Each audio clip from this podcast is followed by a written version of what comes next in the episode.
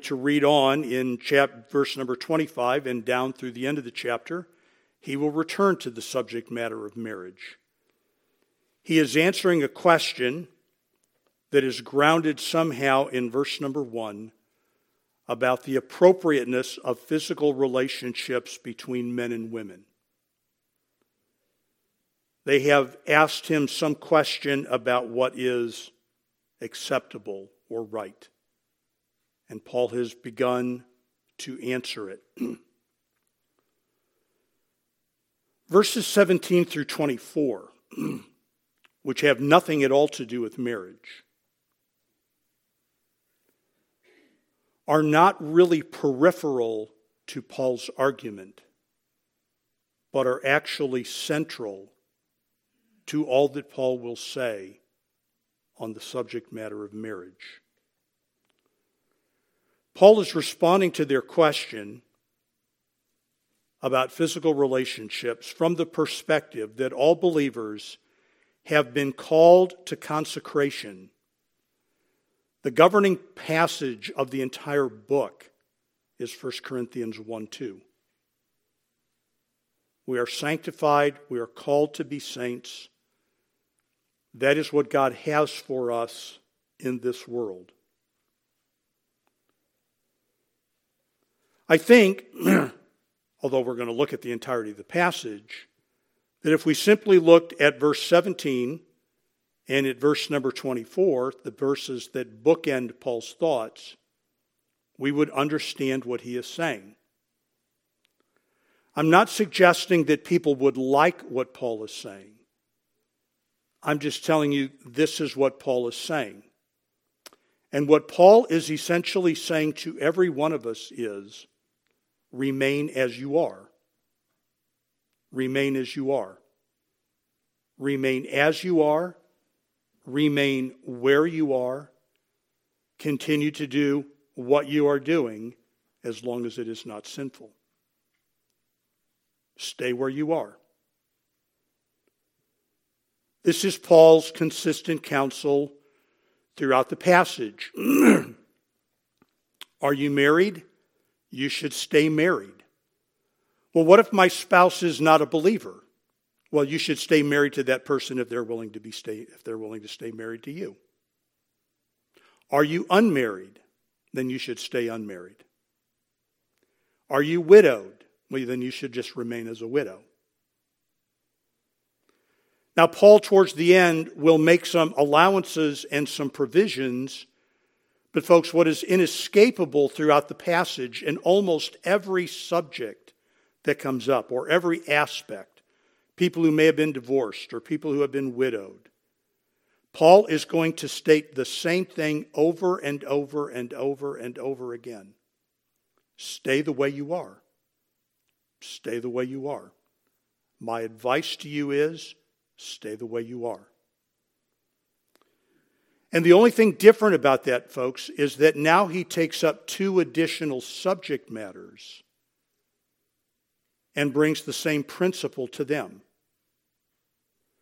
So it is the principle, folks, that is the thread that goes throughout the chapter. It is not that verses 17 through 24 are some kind of an interruption because Paul has not interrupted himself at all. He wants everybody to know how he and he has persuaded the Lord think about where we are in our lives. And again, his advice is constant and consistent. My advice for you to be would be to remain as you are. But there are two distinct groups of people that are mentioned, and we will take our time this evening to look at them right? Having talked about people who are unmarried, and we explored that probably those who are divorced and people who are widowed, and people who are married, believers who are married to believers, and believers who find themselves married to people who are yet unbelievers. And Paul's advice has always been the same. Well, wherever you find yourself, that's how you should stay. And now he begins to elaborate on the logic behind that. Why should I stay the way that I am? In verses 17 through 20, Paul takes up the subject of whether a person is circumcised or uncircumcised. Verse number 17 But as God hath distributed to every man, as to God, Paul says, your station in life comes from Him. God is the one who has apportioned you to where you find yourself. That is what he is explaining in verse number 17. As God hath distributed. Now, again, in America, as moderns, we very much believe that we have large amounts of influence over where we live and what we do and the kind of jobs we have and the kind of skills that we develop and the kind of decisions that we make. But the biblical perspective never varies. God has apportioned us in this world. God has appointed us to these places. And that is where Paul begins. This is the opening statement of the logic of his explanation. Why should I stay where I am? As God has apportioned to every man. As the Lord hath called everyone. This is a reference to their salvation. 1 Corinthians 1 9, God is faithful, by whom ye were called into the fellowship of his Son, Jesus Christ our Lord. Calling is just one of the words that God uses to describe our salvation, and the emphasis of that word, of course, folks, is not upon our response, which is necessary, but upon His initiative, which is also necessary.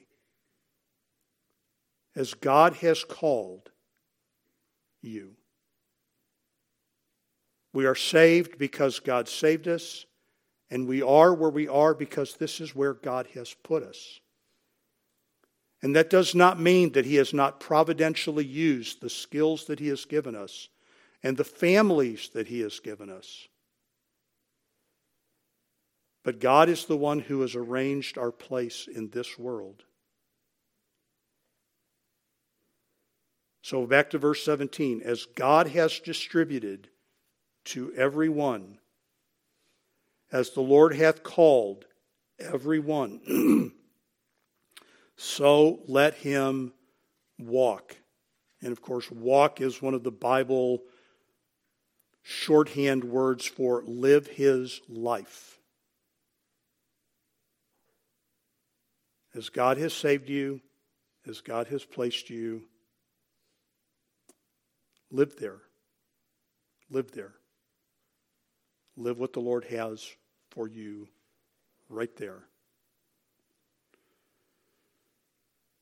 This, by the way, is the first imperative that we encounter in this paragraph. You must walk this way. You must walk this way. And then Paul gives us this sentence, and I would just point out that on the place, because, folks, there are a couple of things that are immediately notable about 1 Corinthians. I would suggest. Number one, it is a very humbling book. To really sit down and study 1 Corinthians and understand what Paul is talking about in almost every subject, we find ourselves scratching our heads. We are frequently confused by Paul's writings. That's one of the first things I would, I would note about the book. It is that there are just so many places where there are so many possible renditions. Which leads to the second thing that Corinth, 1 Corinthians is one of the books that is used by people to wiggle out of what are long standing Bible teachings because of the pressure of our culture to do otherwise. And that's why a little sentence or a little expression like you have there at the end of verse 17 is so very important, folks, because it moves the book out of the realm simply of the culture of Corinth. This is what I ordain everywhere I go. Whether I am in Europe preaching the gospel or whether I am in Asia preaching the gospel, whether I am in wealthy Corinth proclaiming the gospel or poverty stricken Macedonia proclaiming the Bible, I give the same counsel everywhere I go. Remain where the Lord has placed you. Remain where the Lord has placed you.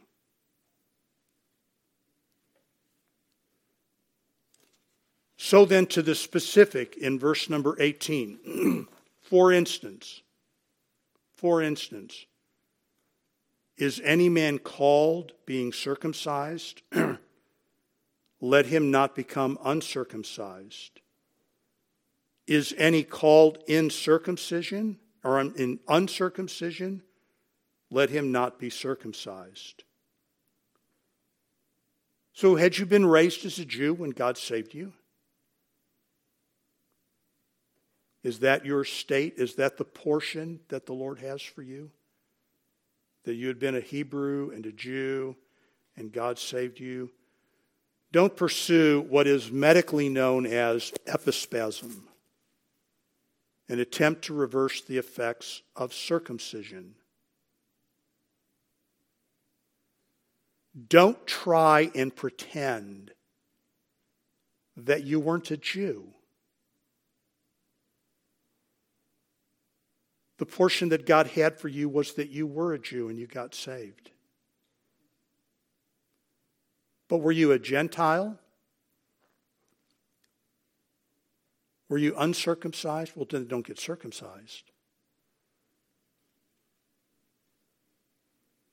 And here is the second imperative in the paragraph. Under no circumstances should you become circumcised.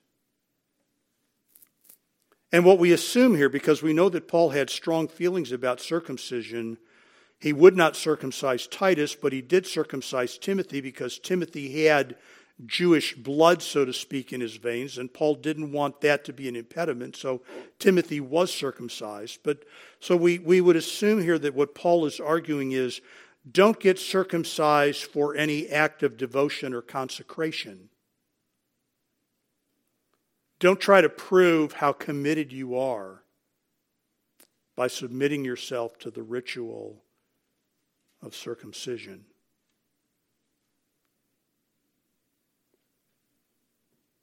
So, however God has called you and wherever God has placed you, live there. And if you were a Jew and you came to faith in Christ, that's what God had for you. And if you were a Gentile and you came to faith in Christ, that's what God has for you. And then Paul makes in verse number 19 what many have called the most explosive sentence that he ever wrote Circumcision is nothing. and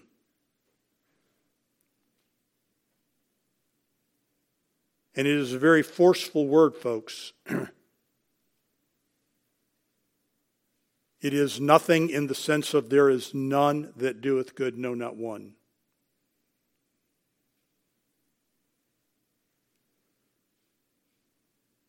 Circumcision is nothing, uncircumcision is nothing.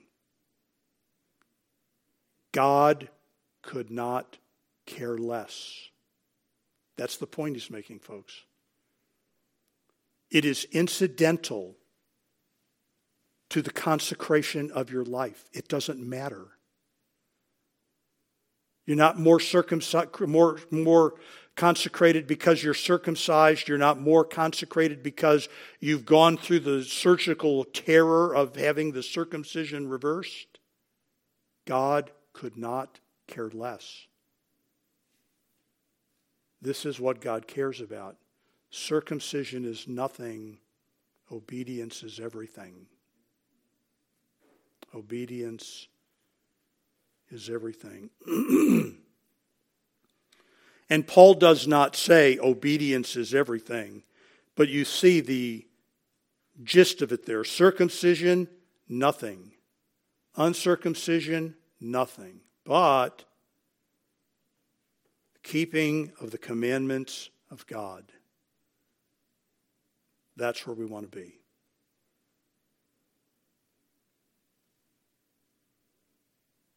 That's where we want to be. Folks, this is genuinely revolutionary to any church that is filled with Hebrew people for whom circumcision meant so much and who were circumcised because it was the commandment of God for them. I have to remember something, folks. Circumcision wasn't a human invention.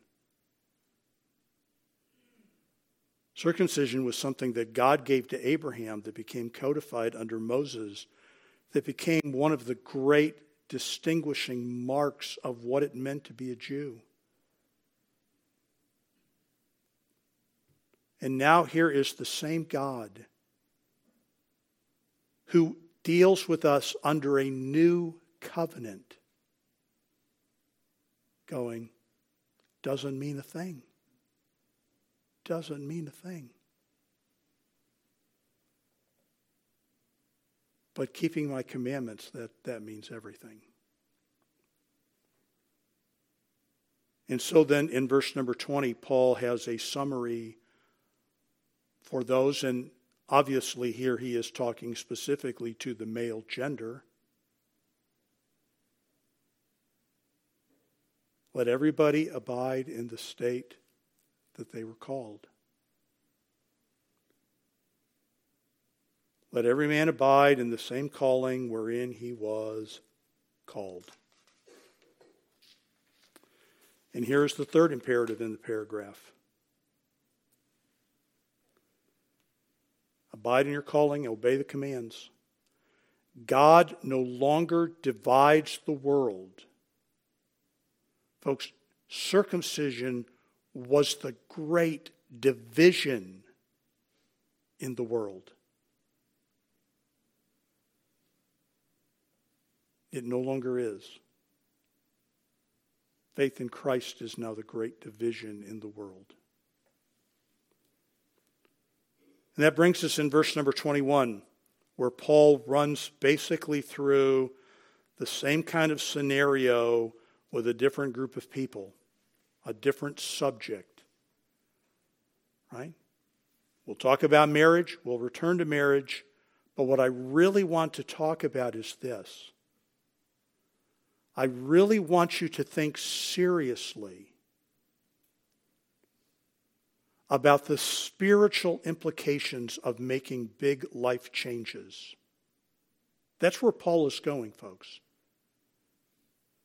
I'm, I'm really, I, am look, please, I'm not trying to be unkind to anybody here or anybody in the future or anybody who might ever hear this anywhere. Americans move all over the place. But most of those moves, folks, are not really spiritual in nature. They are for money or for geography or for advancement. And many, many times, folks, many, many times, the last consideration is the most important consideration. I literally had one of our church members say to me one time, as we were discussing his upcoming move, there's nothing left to do but pick a church.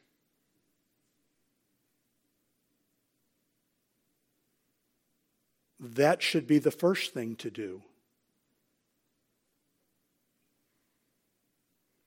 One of the things that will accompany Paul all throughout 1 Corinthians 7 is not that you have to stay where you are,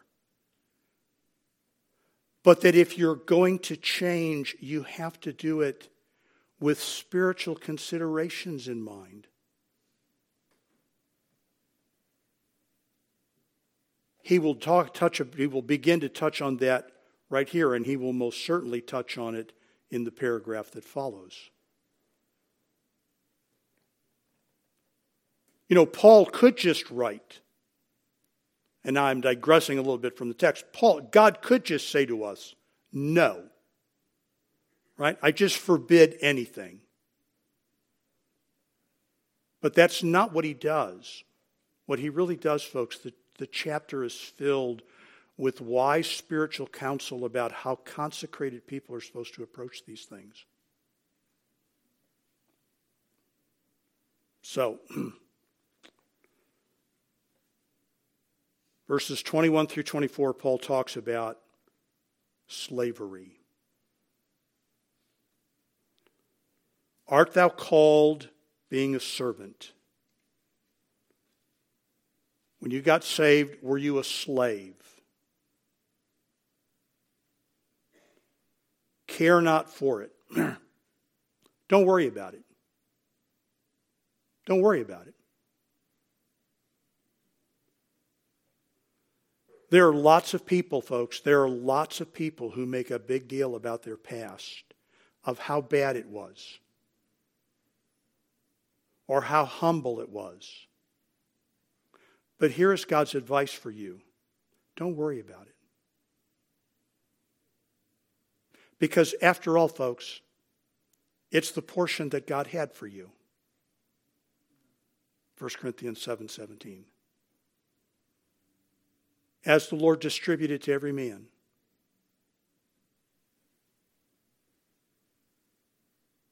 There are just people that God placed into very poor and humble origins. There are people that God placed into the not best of homes. Don't worry about it. Don't worry about it.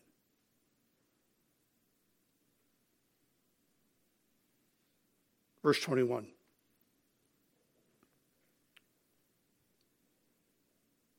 But if thou mayest be made free, notice what he said. He didn't say take it, he said use it. Because it's not the goal of life. Use it. Manumission is not the goal, it's not the highest ideal. That's what he's saying. Right? Because the orientation is that we are in the place that God has for us. This is what the Lord has. Here we are. That's what the Lord has.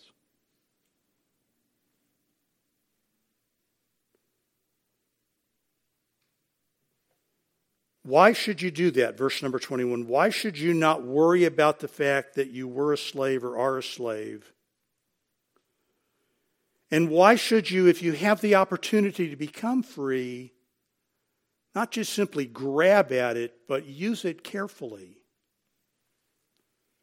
Verse 22 For he that is called in the Lord, being a servant, Right? So those who were slaves when they got saved, which I realize is none of you, you're the, free, you're the Lord's free man. You're still free in Christ. Also, he that is called being free is Christ's servant. A slave is not as enslaved as you would think, and a free man is not as free as you would think. Because remember, we're all consecrated. We're all consecrated.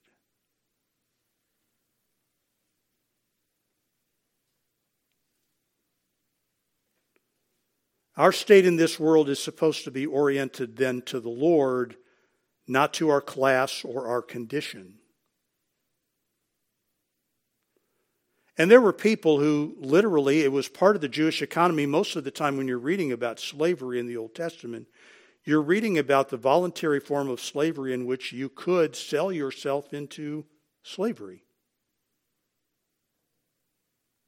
Right? You could guarantee for yourself a place to sleep and clothes to wear and food to eat by becoming somebody else's servant.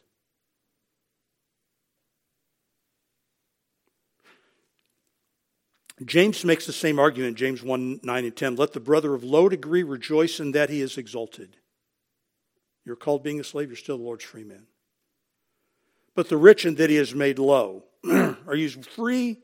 And you're not as free as you think because you're still the Lord's servant. You're still the Lord's slave.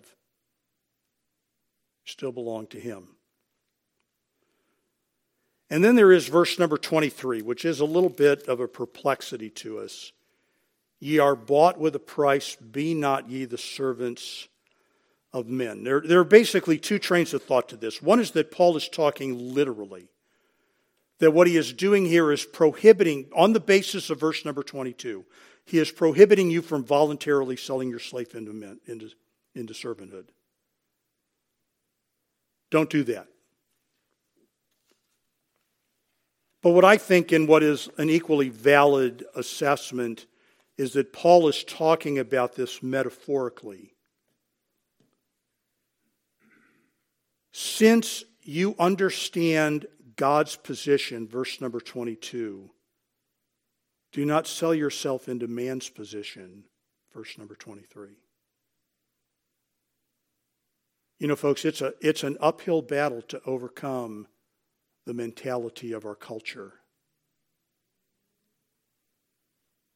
It just is. it's just it's just an uphill battle to fight against the culture in which we live.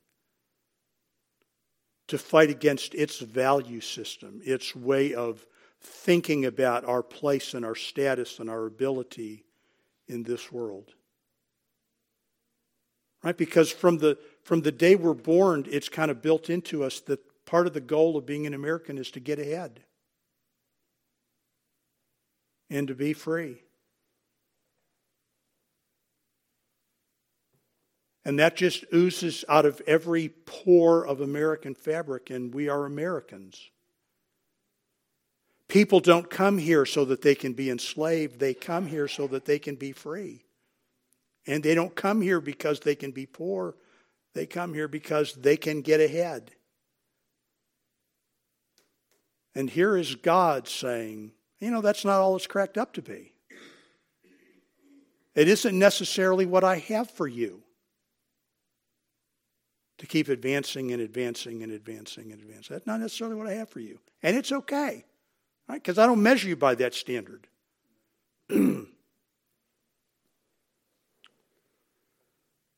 that brings us into verse number 24 to his final summary statement. He said it three times in the paragraph.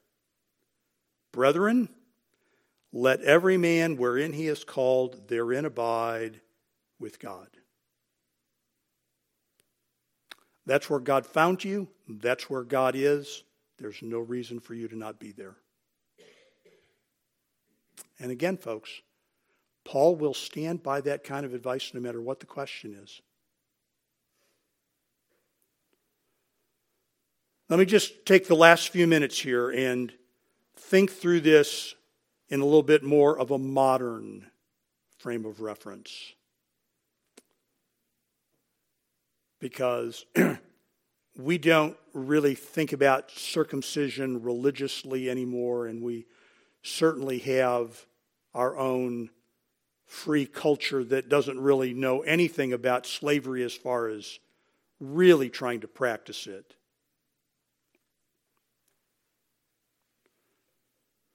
How can Paul say the things that he is saying?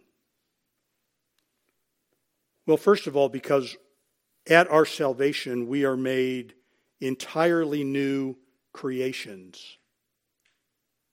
We are made all over again. And we are called then to surrender our sinful ways, but we are not necessarily called to surrender our, our condition.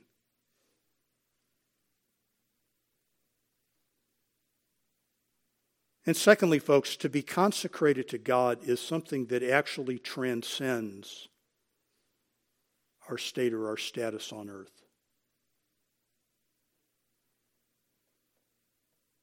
You can be a slave and be consecrated and be completely pleasing to the Lord.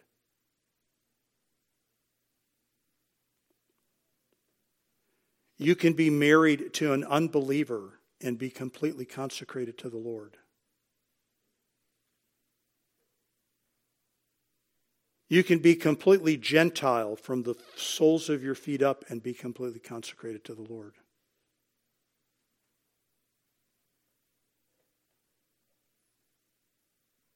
And the fact that you are free or affluent or skilled or highly valued does not make you automatically consecrated. And in fact, folks, I think that we all understand in some ways perhaps works against it.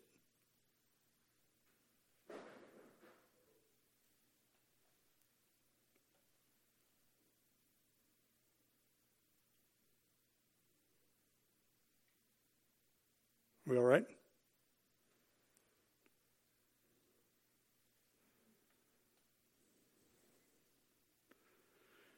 And finally, folks, no change that we make, no change that we make is ever going to confer upon us ultimate liberty or ultimate happiness that's found in God. We will always be his servants. We will always be called to consecration. So that, folks, our happiness, if I can use the word, and I'm going to use the word because Paul will use the word at the end of chapter 7. Paul will say, you can, you can make this decision, but I think you'd be happier if you didn't.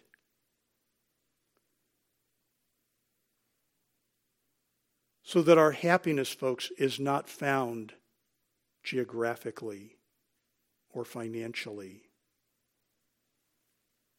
or status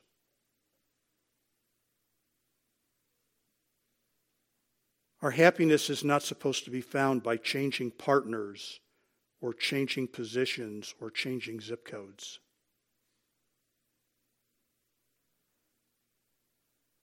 We're supposed to remain where we are and be consecrated there. That's Paul's message. That's what he says for us. And that's what he would say to any church wherever he went.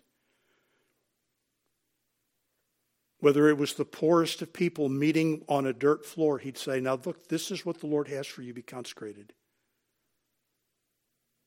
Or whether it was the wealthiest church in America, he would say, If this is what the Lord has for you, be consecrated here.